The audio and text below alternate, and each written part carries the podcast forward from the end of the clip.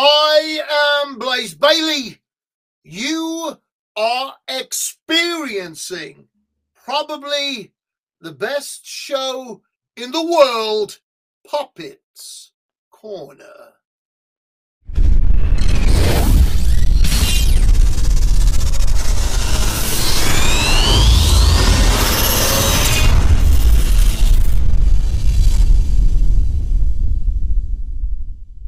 What's going on, everyone? Welcome to another episode of Poppitt's Corner. Thoroughly excited always to be doing these, and it's been a while since we've done a one-on-one kind of conversation. But I'd like to bring on the guitarist himself and the main man of the Fae, and of course the guitar player of Mantic Ritual, the one and only Mr. Jeff Potts. Jeff, how you doing, man? Thanks again for coming on the show and hanging. I really appreciate it. How you Yeah, been? doing great. Thanks for having me, man. It's been been too long. How you been, dude? Been good. I've been busy, um, and loving it. Like I moved to Seattle two years ago, so I'm still learning this place. It's been really fun. Now, have you ventured out to the show territory? What is kind of the scene? uh, How is the scene different out there compared to here, stylistically wise? I don't go to a lot of shows, but the like kind of proto metal, traditional metal stuff is like huge up here. Like people who use the word true a lot, like we said poser when we were thrash kids. Um, there's a lot of that. Uh, black metal seems to be pretty good, like pretty decently well regarded up here. Um, yeah, I've run into a lot of thrash bands. I'm just kind of digging into it. I'm booking this tour right now, so I'm hitting up all of the bands. Um, of course, it's the Northwest, so Doom is like fucking everywhere. There's a lot of good Doom bands. There's a lot of shitty Doom bands. There's a lot of both. Heck yeah, man. Well, like I said, I greatly appreciate you coming on the show. Let's let's start with um, the non-obvious. I I would like to start off with what what I would consider one of my favorite records this year. To be Oh. honest with you, now uh, Yeah. it's it's obviously the Fae books with maps. Um, I'm not too sure if this is like a volume series or if this is just like a one and done kind of concept album. So if you can kind of explain just the overall concept to this specific record and and why make almost like I would call it rainbow meets queen kind of record nowadays and, and it's obviously what we described uh, what you described last time as power metal so can you give me kind of just the backstory behind this specific record Okay. Um this record I don't know, I always liked power metal and wanted to make a power metal record, but I never did. Um I spent years playing other kinds of stuff. So it's something I always wanted to get around to, and I found myself in a time when I had quit Gygax. I quit and got fired from Gygax at the same time. and um I don't know. I wanted to do another project. My friend convinced me I should do something of my own music, and I was like, "Yeah, it is about time that I write a record." And I was like, "Oh, it's going to be fantasy metal," but I kept thinking, like, "What do I have to contribute to the genre?" And what I have is uh, what I find to be pretty rare among fantasy metal fans, and that's that I like fucking rock and roll, and I spent years playing thrash. So like I don't know. I was going and watching all these melodic metal bands, and none of them like bring it live. I'm like, I can see why this kind of falls flat for a lot of people. So I started thinking, I want to make like the Rory Gallagher rock and roll power metal record. so yeah, it's just me throwing in all my. It's also all the stuff that no one in the bands I played in wanted to do. Long, weird songs that go places and change and I don't know. right but, what, And but when you're when you're mentioning power metal t- today's version of power metal isn't what it was like in the I guess like, 70s when I say power metal. I mean, I'm old as fuck, so I'm talking about power metal like 20 fucking years ago and like what seemed to me to be this golden age. Which guess what? I was like 17. Whenever you're 17 is your golden age of music, and for me that was, you know, these bands: Blind Guardian, Rhapsody, Symphony X, the first Dream Evil record. Uh, one specific Dark Moor record. I got into this melodic virtuoso guitar stuff and found Yngwie and found the early Helloween, Gamma Ray, whatever. I really liked all that stuff for a long time. I'm kind of over it now because, like, I don't know, the the new stuff doesn't always do it for me, and or like I probably just burn myself out on it. so I don't know. I wanted to come back to the idea of fantasy metal with like kind of where I'm at now, instead of making something that sounds like Rhapsody and something that you know what I mean. Well, not even that, but your definition of power metal, like I said, going back to like Queen 2 meets I would say Rainbow Rising. Right. So, this is like to me that was like kind of my thing is like I spent a lot of time listening to music and was like this stuff goes back way further than that. Early Scorps records, you know, Deep Purple was doing this stuff. Rainbow was definitely doing it. Queen was definitely doing it. Early Rush. Like look, fantasy metal that's bombastic and dynamic and heavy as fuck and epic and has nerdy themes and like references literature and what like this isn't new. They didn't invent this in like the 80s, 90s, 2000s, and today. So I don't know. I really have always liked that stuff, and rock and roll was my first love. I like accidentally got into thrash. I didn't grow up listening to thrash at all. When I joined Meltdown, I literally said, "What's thrash?" And like I remember being at their jam space and they said, Well, we do a couple covers off Kill 'em All. And I said, What's Kill 'em All? And I watched Dan and Adam slowly look over at Ben with this look that just said, Where the fuck did you get this guy? well, you know, speaking of. I came back the next practice and was like, yeah, I learned all the solos to jump in the fire. It's all Zep 2 licks, man. like, well, obviously you're the perfect kind of lead player with your influences because they're so different than than what Mantic stylistically wise does. So I'm generally curious for for for you and you know how do you still balance your love for playing with Mantic? You know, now that you have the Fae, how do you balance the the overall just I guess love just to play with Mantic Ritual? Is it just the love to play with Dan and, and Ben and, and Carlos? Is it just the excuse to oh, play okay. with them, or is it is it like generally you like playing thrash metal and obviously rock and I would oh, almost yeah. call it fantasy rock? I love playing with thrash stuff too. Like it's so much fun. I don't know, it's a blast writing over and like I'm more of just the guitar player of that band. Like Dan's really running the show. For me, I'm just making music with him. We can probably talk about that later, but yeah, um, playing with Mantic's a blast. Like hanging out with those guys again is so much fun. Just coming up with parts with Dan is really cool. So, so okay, okay, that that kind of answers my question and whatnot. So, you know, do you see yourself your main focus as the Fae, or are you like again, how are you going to balance it when touring comes and and all that fun stuff?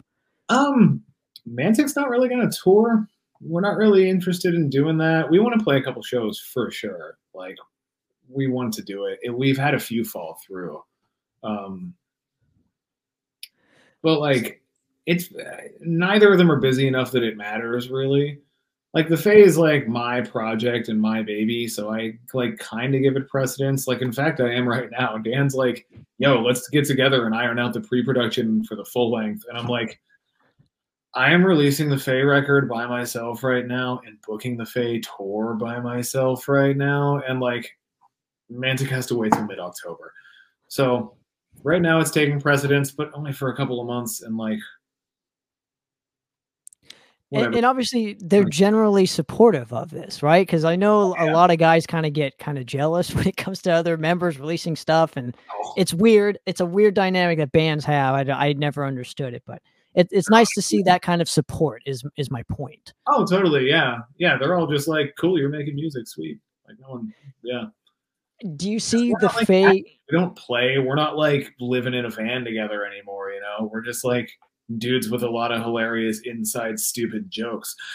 well, do you see the Fae almost becoming a van kind of band and touring throughout the states just nonstop, or is this just like you know we're going to do a couple shows, weekend fly-ins, and and you know if you got yeah. offered like a Wacken gig or something, you take it, or my goal for the Fae is to play sweet music with people I like, and like whatever form that takes. We're doing like an eight-day tour in September, October. It's going to be really fun.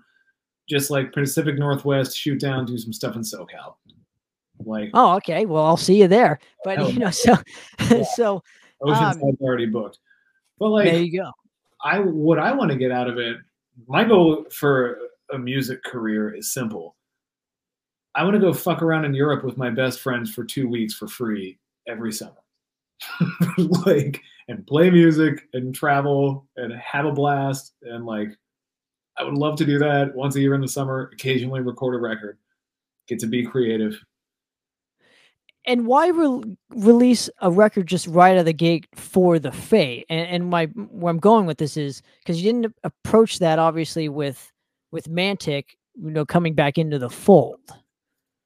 Yeah, we were in two different places when these things started. The Fae record, the con- the conception of this record is like completely stupid and like so. I had quit slash got kicked out of Gygax, and with hanging out with Nico, one of my best friends in the world, amazing bassist, amazing everything player, amazing engineer, killer dude, and he was like, "Let's go make some of your music." I know a studio in Argentina that I go to, I play with my friends down there once a year. There's a drummer who's been begging me to do a heavy project, and I don't know anyone else who plays that stuff. And the studio is like 200 American dollars a day, and it's really nice. And I was like, what? so flew down, rehearsed for a week, recorded for a week. Uh, we had plans for a singer. It fell through. We spent six months looking for another singer we found one. They fucked around for six months and didn't get the work done. We decided to get another one. Blah, blah, blah. Almost three years passed.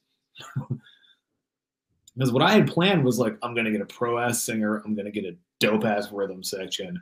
I'm going to write some cool music. And we're going to bring back to power metal what it needs, which is that imaginations from the other side, ballsy fucking thrash energy and like some rock and roll and like, you know, Zeppelin fantasies cooler than DragonForce fantasy. So we're gonna bring that back. And like, let's go. And then couldn't find a singer, couldn't find a singer, couldn't find a singer, couldn't find a singer. And during this time, my whole conception of what I wanted the band to be changed. I don't want to dominate a fucking genre. Like, who the fuck cares? I want to play cool music that I actually like with people that I like, and you know, so vocally, So vocally speaking, I got to ask you this because I was very kind of taken back. I'm like, oh man, Jeff's fucking killing it on the vocals. You know, I'm oh, just yeah. kind of, I'm kind of curious because we couldn't find a singer, and again, I was hanging out with Nico, feeling sorry for myself. Like, why can't I get this record out? And he was like, you should sing it, and I'm like, fuck no. And he's like, go do some takes right now. And we did, and they were fucking terrible. And I had my voice blown out by the end of one song. And I was like, see, and he's like you teach music lessons for a living. It's learning an instrument. You know how to practice an instrument. Go home and practice. Come back in six months. And I came back in six months and sang the record. So, who were you kind of trying to emulate starting out of the gate singing for the first time during this specific session? Because all of us singers and guitar players, we all like to emulate somebody at at the start because you don't know, you don't have your own voice just yet. I don't know if I even had one specific. Like I've been geeking out over singers I liked and performances I liked for my whole life. Like I'm turning 37 in a couple of days. I've been listening to music for a long ass time at this. And I'm sure any like 50 year old watching this is gonna be like, whatever. But like, I don't know. I've listened to a lot of music. I've fallen in love with a lot of music. So I was just practicing all kinds of shit your um, your voice has a distinct Ozzy esque kind of sound to it. I would say I would call almost call it an Ozzy flair to it. Yeah, I, I don't know if if anybody's told you that yet, but it sounds like again, it'd be like Queen meets Rainbow if Ozzy was singing over it. Oh, cool. it's like it's like the best you know best compare you know kind of comparison yeah. I can make. So I don't know. I was just trying to like I was doing what every singer does on their first time singing, which is pushing way too fucking hard. which is like, I just listen to that record. I'm like, oh my god, dude, relax. every so, line is, ah, and it's like because I played heavy metal for too long, and I had to learn how to just pull back. So how does Ben come into the fold here just to even play his piano? I didn't even know again, I mean, didn't even know Ben was that kind of a musician that he could just fucking wail on on on the piano, you know? Yeah, Ben's a real ass musician, man. I mean, we met in music school. We like, you know, we're slamming beer and listening to Yngwie the whole time, but we were kicking ass on the like we really wanted to learn that stuff. So, you know, I don't know. Ben's still one of my best buds, so I needed someone like I actually learned to play piano over the course of this record. I picked it up like a year before the pandemic, thinking like oh, I might go back and finish my degree that I quit to go be in Meltdown.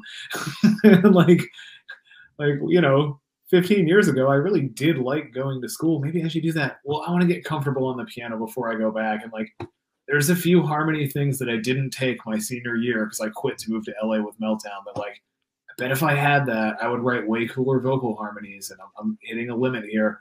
So I went into this teacher and was like, teach me harmony and stuff. Um, and just get me comfortable on the piano. And I kind of fell in love with it. And then a year later, the pandemic hit, and I had nothing to fucking do except practice. So I'm really into it. So I could play most of the stuff, but I wanted like a killer flashy intro, and I was like, I don't have those kind of chops on this instrument yet, like at all. But I knew Ben did. I was like, Ben, you love to just like fly the fuck up and down arpeggios as fast as you can. Let's go.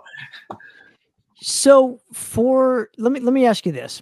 You know, what areas of input do you now possess with the Fae that you that you don't have with Mantic or vice versa? Um, Mantic is like overall Dan's project. Like Dan's kind of the vision. Like you need one guy to be like the buck stops here decision maker. You know this. Um, so Dan's that for Mantic. Case in point, uh, the EP that just came out. When we did those first two tunes, like Black Funeral and Crusader, when I heard the mix, I tried for like weeks to get Dan to take it somewhere else to mix it. And he was like, No, me and my friend did this. This is exactly what I want. And I was like, What? And like, you know what? Time has passed, and now I really like the mix, and I think it's unique, and I think it sounds like us, and it's cool. So that's why Mantic Ritual is Dan's band. um, I'm just that for the Fae. Like, I want everyone to have input, but this album, I wrote the whole fucking thing before I even knew who would play on it, which is why I'm really just over it and want to like move on. And like, now I know that I have like two South American dudes who are buds going back years playing all kinds of genres of music together. Like, that's my rhythm section. I'm gonna write way fucking cooler music from now on. it's like what I'm playing here is like you know your standard Wax Sabbath beats and shit like I was writing. So, so do you see this being like a trilogy in in the Fae books with maps? Is this or is this oh, just yeah. kind of a one? Yes. Okay, I want to make it a trilogy. I already oh, have plans for what I want the other ones to be. Um, this record is a little cobbled together, so like I think of side A as like the story. Side B is like and other tales. I should have called it Books with Maps Volume One: A Midsummer Night and Other Tales. Fuck, that would have been great. I'm trying to be as like over the top with all of that like pretentious silliness as possible. now, what, like there's what references all over it. There's classical references hidden all through there. There's fucking Latin. Like I don't know. I always loved that stuff when I was 16, 17, and found out the bands I liked were like hiding deep meanings and old knowledge in their music. I thought that was the coolest shit ever. So now I think it's like kind of goofy and funny, and I just go hog wild with it. now, besides your, uh, you know, your yourself here and, and wanting to play the music and whatnot, what kind of fan do you think would would be into the Fae? You know, what what is if you take yourself out of it? What kind of band is the Fae? What kind of fan does the Fae pertain to? I think I'm gonna find out in a couple of weeks because I'm like, I feel like I'm alienating everyone. like you hear Fairy Rock and you're like, okay, like you know, like Doom fans could get into that riff, but then it gets pretty fucking proggy. So I don't know if they would like that. Uh, but you know, they could people who like heavy '70s rock would probably be like, cool. But then by the time you get to Severian, it's like, all right, like thrash fans, and it's kind of neoclassical, I think, and pretty proggy again. Then there's a fucking German opera song. Then there's a Queen cover. Then there's like kind of a mid-tempo headbanger, like epic tavern rock fucking song.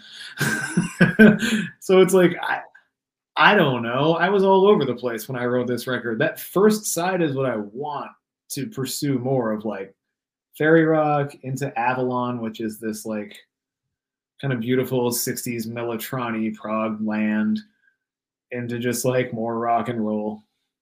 you know, No. with cool acoustic intro. So I don't know. I think I don't know. I want it to be psychedelic. I want it to be musically intricate and interesting. I want way more improvisation to be in the live show and like bring that back into the fold, but also have that super intricate technical shit. So I don't fucking know. Who do you think will like it? You tell me. honestly, is that, is that an honest question there? Mhm.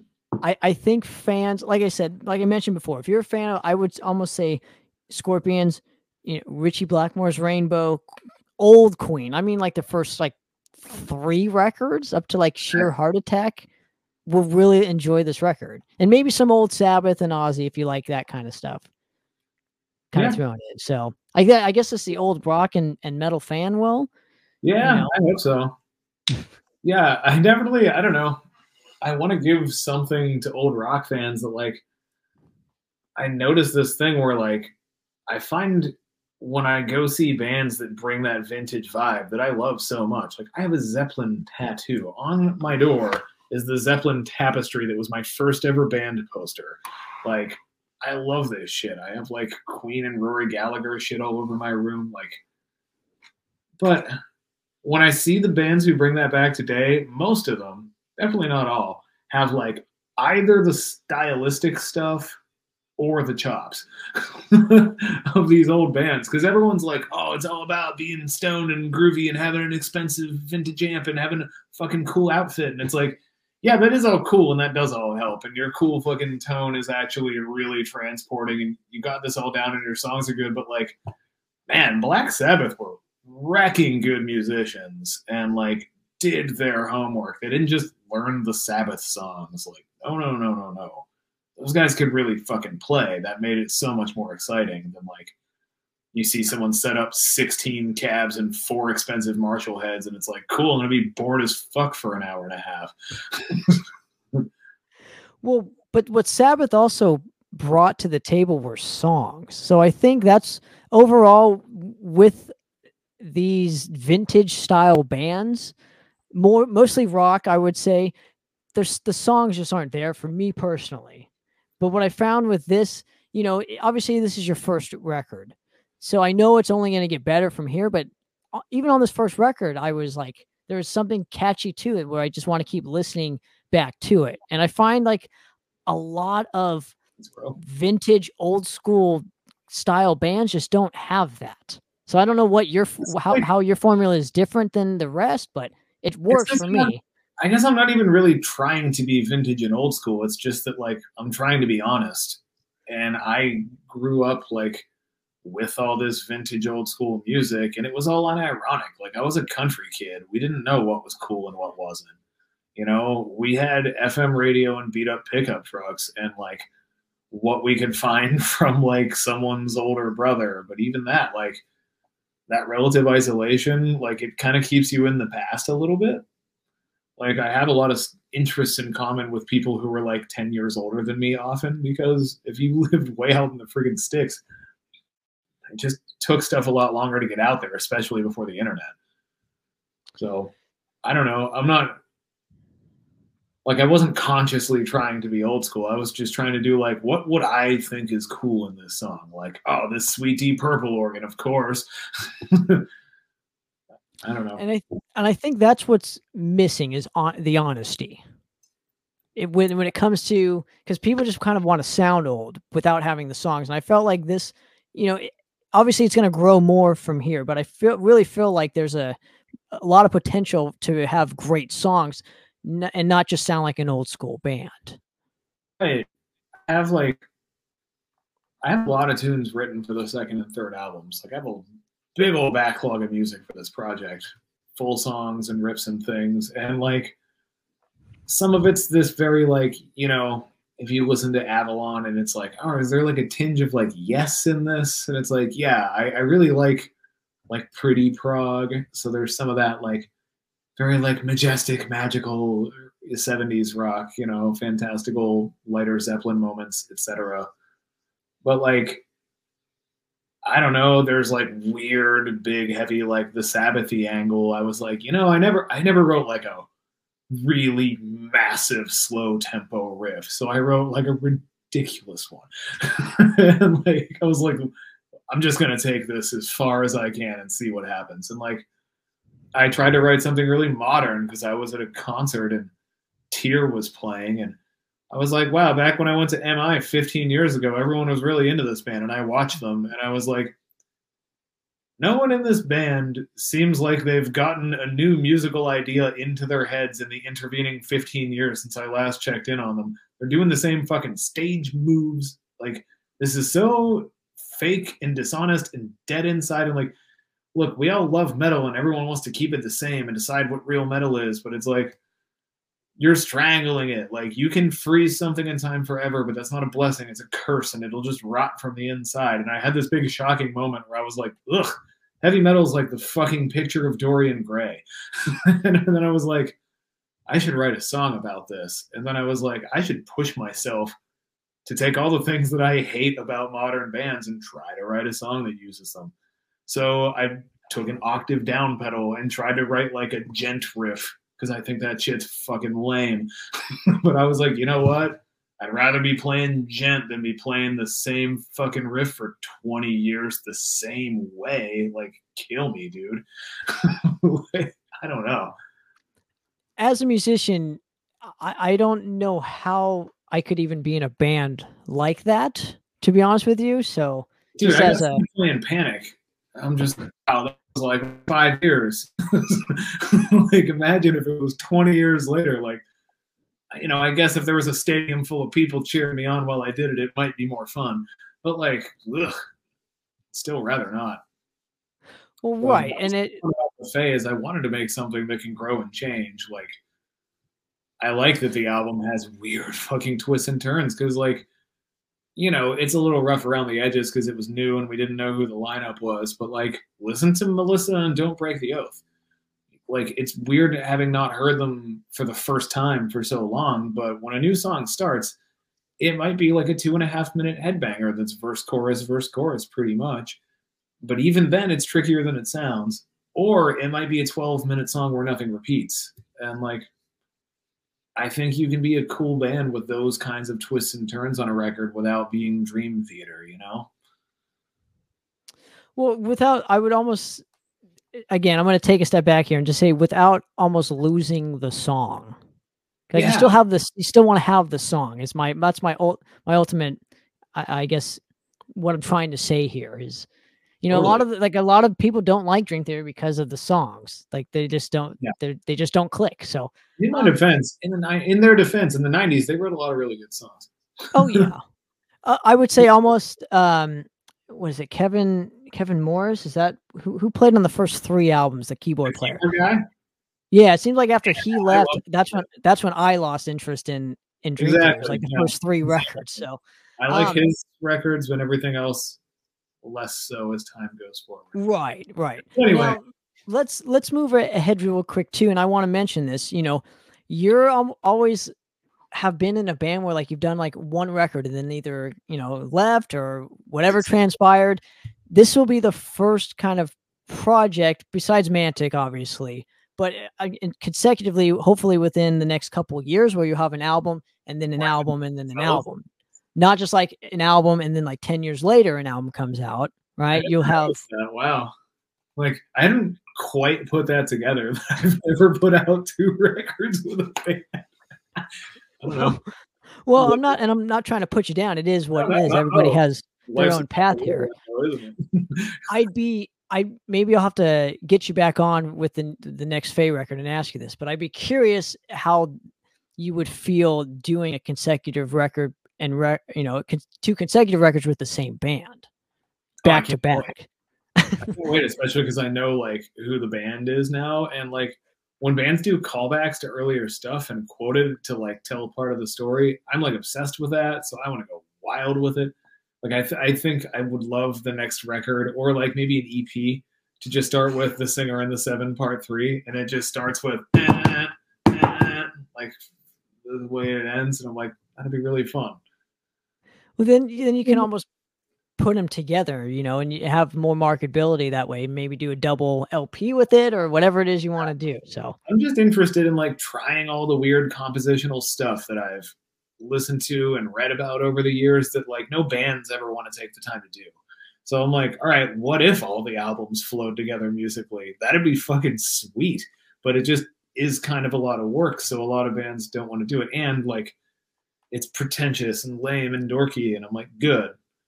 You know, oh man, we can't do that. That'd be so gay. Said literally every band about most of my ideas forever. So I'm like, I'm going to make a band named around fairies now and do all of these things. like, why not? like the coolest folklore and like this connotation of like, no, you can't have all the albums flow together. That'd be gay. like you've been at band practice. of course, you know. I feel like that's what people say about any like really over the top performance idea and stuff you can do with your show and like I don't know, I love all the bands that do all that shit. like cool, weird crowd participation shit and like weird, unique stuff in your show and some kind of over the top element. Like, I always think that shit's super fun. I remember all the bands that do that stuff. Well, again, what you're hark- harkening back to is honesty here. Got to be honest as a musician. Yeah, so, yeah. um, let's move ahead real quick if you don't mind, because obviously we got a, a, another kind of release to to promote here. I'm just gonna go ahead and show it. So, right walk me through the whole process of just getting back together with Dan and Ben and and possibly Adam. I don't know. I heard rumblings with that. So if you can help me just tell that story of how Mantic actually came to be in 2021. Yeah, I guess it was 2021. Um might have been 2020 that it started. I drove across the country just to visit home during the pandemic. I didn't want to fly. It was when things were like fucking crazy. So I was like, all right, I'm gonna do a solo road trip from Washington to Pennsylvania. And I did, and it was sweet. I'd never driven that northern route before. So I got to cross off almost all the states. And I was like, I'll get there, I'll like hang out by myself for five days, take a test, or just do like outdoor hangs and whatever. Because it was summertime, it was awesome. So I went, saw my parents, you know, kicked it in Pittsburgh for a couple days. Like got sick of my hometown, went to Pittsburgh and hit up Dan Wetmore randomly and was like, I haven't seen you in years. We should have a beer. He's like, okay. So I went over and we got chatting. And at some point, it, you know, it became like, oh, band stuff and, you know, nostalgia talk. And I was like, dude, I got to tell you, when I go to shows in LA, like good shows like King Diamond's coming to town or that Helloween reunion thing, I'll get stopped like three or four times by kids that were not like our friends. And they'll be like, yo, Mantic Ritual, what's up? You guys were the coolest thrash band, whatever. And I'm like, dude, I didn't have a beard back then. it has been over 10 years. I'm not the front man of this band. And I'm just like, FYI, Dan, this is happening. And he's I'm like, so you know, we done good out there. We we worked hard and it was cool and wrote some good tunes. And he's like, oh yeah, once in a while I like go on YouTube every like once a year. I'll go see if there's any new comments and people are still commenting. Man, they like it. I'm like, yeah, I I teach now and I some kids and we're on a bunch of top shit, man. Like that's fun. He goes, well, you know, I'm talking to Ben a lot again. We should make a new record. and I was like, like I had always thought that would be a cool idea. Ben and Dan had kind of just moved on to other things, I think, and but both of them were like playing again, and yeah, we just shot a couple texts around. Dan was like, "Yeah, I recorded a bunch of riffs over the years. I just have like some crappy wave files of like ideas." And he sent us a folder, and we were like, oh, well, check it out. Maybe Dan can still play. I mean, he hasn't like been to a concert since he quit Mantic Ritual. This isn't what Dan does. Dan has this musical outlet, and like he has his own music where he plays everything, and it's kind of this like Beach Boys indie stuff. Really cool. But he sent us this folder of riffs, and we were like, "This shit's dope!" like, wow, yeah. I, I hope someday we could just publish a lot of these raw ideas because man, his approach to riffs is always so unique. The way he puts them together into songs is always like so simple and effective. Um, so yeah, he just showed us this photo of riffs, and we're like, let's get to work. We did. We talked to Adam, and Adam was like, I haven't touched a drum kit in ten years. You guys have fun. Like, you have my blessing. I can't wait to hear it. It's gonna be sweet. But like, I feel like I'll like hold you guys back. I'm he's also he's doing other stuff with his life now. So So obviously Carlos comes into the fold here, right? Yeah. Obviously you guys know each other. yeah, Carlos, I mean, Carlos was instrumental in like meltdown getting into the LA scene, dude. Me and Ben ran into him on the street. He was our first fucking contact when we moved to LA. We just ran into him on the street and he was like, You want to get in on a show with the Whisky around Halloween? And we're like, Yeah. Like we filmed that show and got signed to Nuclear Blast. So like Carlos known me for a long time. And then he gave us his demo and like we had been given a lot of real bad thrash demos in the MySpace days. So we're like, okay, some LA high school kids demo. We're gonna drink beer and make fun of this later. Because we were like fucking god awful 22 year old assholes. so we went to our friend's house and put it on, and it was the Hexen demo. And we were just like, what? like, who the, this kid was that drummer? What? He was like 16, 17, blown away. So, yeah, I've been bros with Carlos ever since. So walk me through recording, get just getting in the same room with all of you guys and either bouncing ideas back and forth or record, you know, recording songs just for the first time. What was that atmosphere? And how was it different than what it was like during the, I guess, the Executioner record days? Um, 100% different. Executioner record days we were like living together. We moved to LA together. We, you know, we were like Dan and Adam had a place, me and Ben had a place. But we had spent like all our weekends together for years playing every single bar. Like we had played those songs to death everywhere. And we were just young and this was all we were doing with our lives. And we were just grinding 24 fucking seven on it, like putting our whole lives into it, going to Germany and blah, blah, blah recording this, we were all sitting in our fucking houses in opposite parts of the country. yeah, we did it all remotely. We have zero budget. And I w- was like, how are we going to write some songs? And I'm like, I've done a bunch of remote projects. It'll be fine. So Dan sends me riffs and he tells me what tempo they are or if there's tempo changes, like where they're at. I drop them into a logic session. We get on a Zoom meeting. I share my screen and my audio and Dan goes, "All right, I'm thinking like straight thrash beat at this part, switch to the ride here, snare goes to the downbeat here. Maybe we can add some double kick, but it has to be something interesting, not just straight. Like I don't know, I'm feeling this part a little more groovy. Can you do something?" And like we just iron out the super basics, and then we'll just put markers in of like crazy drums here, whatever here, blah blah blah. We get off our meeting the next night I take a couple hours and go through fine tune drum parts. I send that to Dan. I send it to everyone. We all listen for a couple days. Anyone gives me any notes, I do that. Boom, pre production track done. Send it to Ben and Carlos. They record it in LA. Dan adds guitar. I add guitar. Dan adds vocals. Oh, so you literally, I mean, don't add a heck of a lot to to Mantic just in terms of songwriting. Yeah, this time around, Executioner was all Dan and Adam. Now it's Dan and me, which is cool. I never got to like be a creative force in Mantic really last time. I had like two inputs on Executioner, which I'm proud to say are the Black Tar Sin yeah, that and uh, the middle of By the Cemetery, where we take the two main riffs and just do them through all kinds of different keys while Dan solos over it. Obviously, a Jeff idea. That's literally my only cre- and that and like Jeff play something super fast at this part. like that was my whole creative input to that. So now and I how- kind of co-write with Dan. Like he does the writing, but I end up giving him a lot of input and a lot of like, you know, hey, hey, hey, I'm hearing something here, and like he likes the way I write drums, so it works. Um, awesome Interesting. of this Crusader.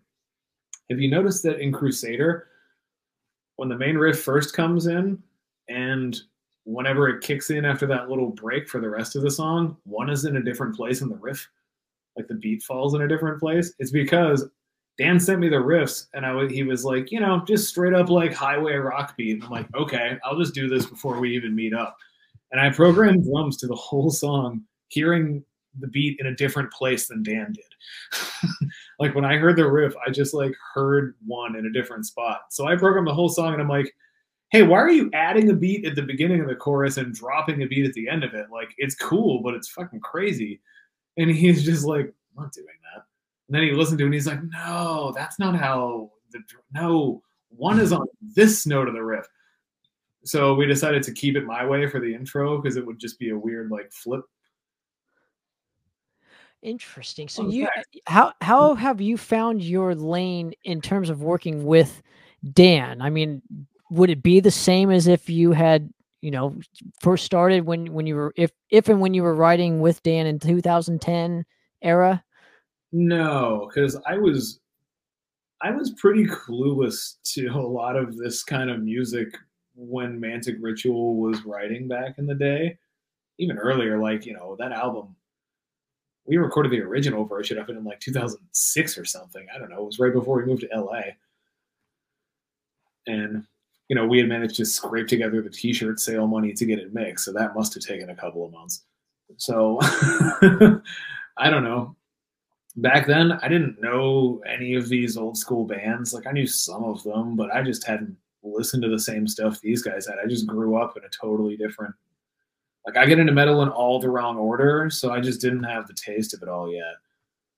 Like I got into classic rock, then I got into like modern prog and power metal and learned to like do all these crazy shred things. And I still hadn't like listened to like Peace Sells. like, you know. So let me ask you this from a musician's point of view, right? Mhm. Where are you at from a musician's point of, of growth? Meaning, what have you learned that that I guess the most, and maybe in terms of of songwriting or playing, that has kind of benefited you, you the most today, sitting here talking with me? Ooh, ooh, I don't know, man. Like I'm a music geek. That's like my role in all the projects. Is like I'm the dude who likes theory and likes production and likes, you know, I like the details of it. I think they make it what it is. You know, you can hear and like the details. This doesn't have to be talking about Bach and Shostakovich. I love that shit. I go see it live all the time. But like the details can also be like, look, if it's just fucking eighth notes on the low E string, I can tell when it's Mille from Kreator. like that's a cool like I don't know. I get a lot of fascination out of this stuff. So there's tons of shit to pay attention to, but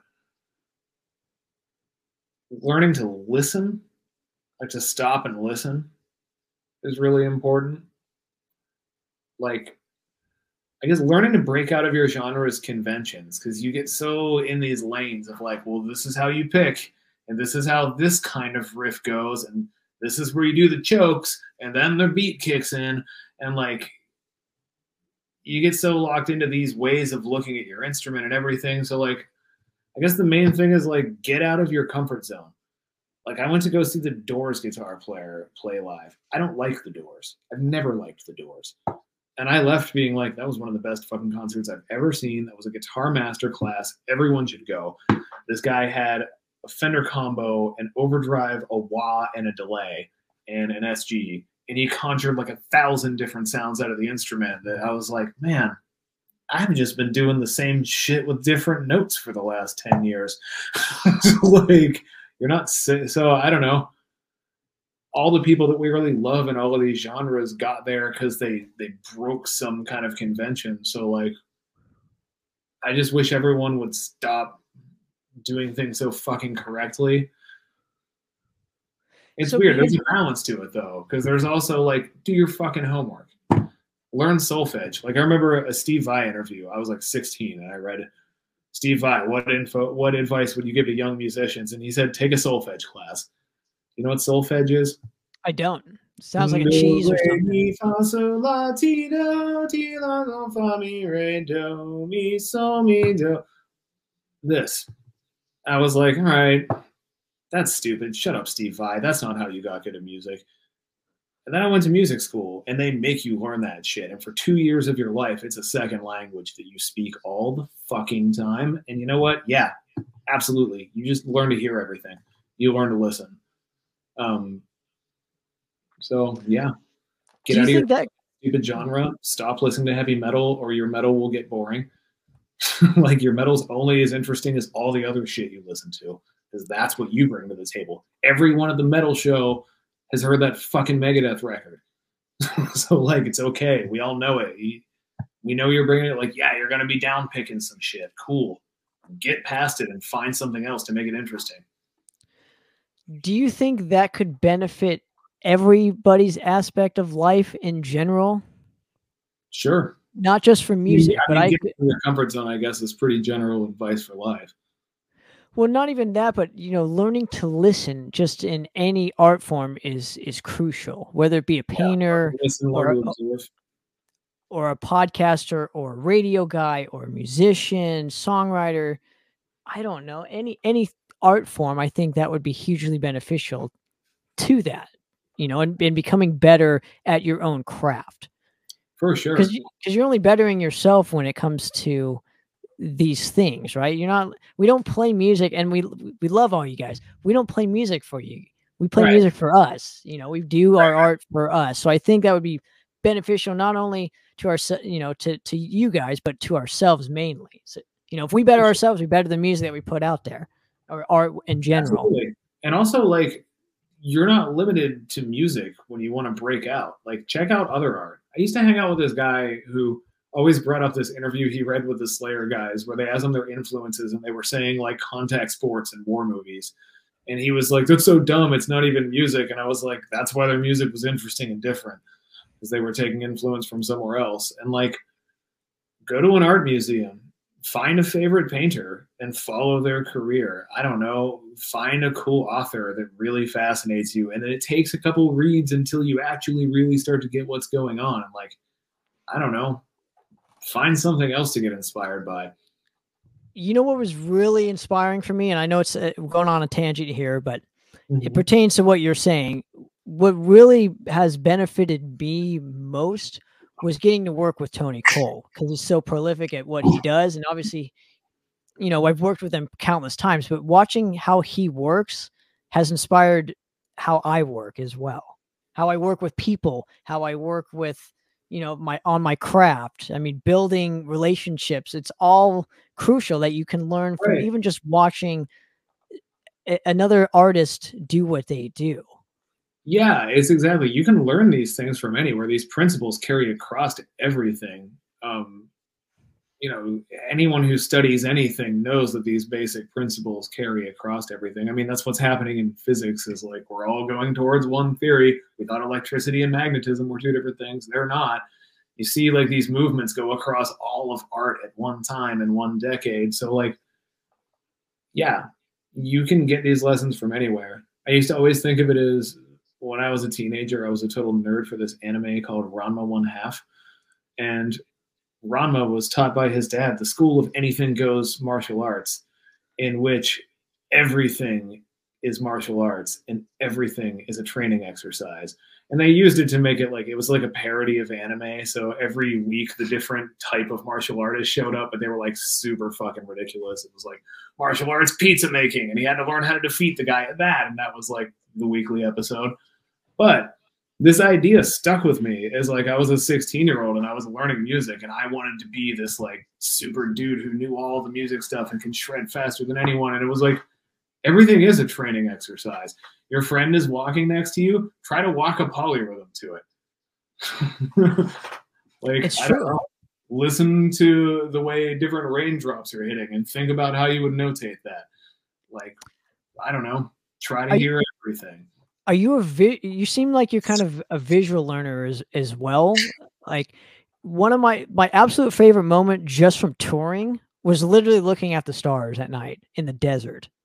Like that was the most inspiring thing for me. Not playing these shows in front of people, which I, it's you know it's fun and all, but like yeah, knowing how small we are in the grand scheme of things, just looking up, you know, that, that's very inspiring for me because it's like, you know what, it, it's made putting me, it's making more me more humble, and with that, obviously, you grow as people, and with that, your craft grows, right? It's all about growing, not being afraid to grow. And yeah, I think humbling is a great way to grow your craft because it gets a lot of the bullshit out of your way. Like, I don't know, I've been pretty humbled by the world of music over the years, and I think it's made my music better. For a while, I got to be like the cool dude in the band that made it out of my scene, and it was really fun. And I was like, ah, now it's like, I haven't been on a stage since before the pandemic. I'm fucking nobody, dude. so it's like, wow, I guess it was always just about playing music in the first place let's just go do that with no guesses as to what it wants to be or whatever. But going off of this point, I think none of us are anybody because let me, and here's where I'm going with this. realize. because even the most famous people you know get washed away in time totally. I mean, know- God, I lived in LA for 10 years. I ran into plenty of them. well but i'm i'm even i'm saying you know even like and, and i love them to death like like existentially. yeah. right but but i'm talking even like michael jacksons and and elvis's like even uh, people of our time that are literally the most famous people of our time will get Right. washed away in the next thousand years would Yeah. you say I mean, we're living in So- this digital age where they won't have the codecs to decode all the data we're sticking on these magnets right now. So, like, we're in a dark age right now. It'll disappear. Um, like, that's just know- not going to be a thing. We can't read a lot of shit from the 80s. We just don't have the equipment to do it. So, it's like, shit, 500 years from now, everything we're saving and archiving right now, kiss it goodbye. So, yeah, I love that, though. Like, I love the the Sagan Cosmos episode where he talks about the Library of Alexandria, and he talks about how like, look, Aristotle wrote twelve plays. We have two of them. This is like saying William Shakespeare had these plays called As You Like It and Henry V. We heard he had some really popular ones in his time called Hamlet, and it's just like, wow, this is kind of what we're doing right now. So it does all disappear, and that's like kind of comforting to me. If I play a show that sucks, it doesn't matter. my gear fails on me, if I sing horribly because I've never sang in front of people before and I'm about to do like eight days in a row, who the fuck cares? well going off of your point you know if you don't want things to disappear obviously physical media is, is the best when it comes to and it's a terrible segue my uh, non apologies for this but you know with the the Fae and Mantic Ritual where can people support you in terms of purchasing the records and, and having something tangible that's not going to disappear in the digital age as of as of yet so Nice. Go ahead. Um, yeah, well done. Uh, Bandcamp, I think. I think Mantic Rituals. There's like two of them for some reason. When we started working with Barbieri, he made his own because the music industry sucks, and so does everyone in it. Um, manticritual.bandcamp.com and or manticritualthrash.bandcamp.com. And the Fae is just the Fae.bandcamp. If you just do the Fae.net, there's a link tree has all the stuff. It's kind of fun. There's like the making of videos. I don't know if you saw those. Yeah, I was doing some research today, and I was was enjo- thoroughly enjoying that. That's like some of my favorite parts when it comes to just records in general. I like seeing how they're made. Yeah. You know, yeah cool. there there's an art form to to even creating the records, and you know, even how a compact disc is made. I think that's a total art form to to have Right. that. So, but yeah, uh, Jeff. who helped me with all the layouts. Uh, my buddy Cody helped me do like modify the layout for cassette and everything because I don't know if you're aware of vinyl right now being all jacked up by the supply chain. I okayed the Fae test pressings in February. Do you know when I'm gonna get them? Next February. Yep, February. So, but we made cassettes in the meantime and you improvise. You know, Hopefully, uh, medieval times the vinyl won't be available for at least 800 years. So, Well, Jeff, I want I want to thank you so much again for giving me a couple minutes of your time here. I always generally appreciate you and, and and everything that you bring to the table in terms of art and music in general. And uh, like I said, I hope you're doing well, man. Thanks so much. As well. Thanks, bro. See you next time. For, for another episode of Poppitt's Corner, we're out of here, guys. Cheers.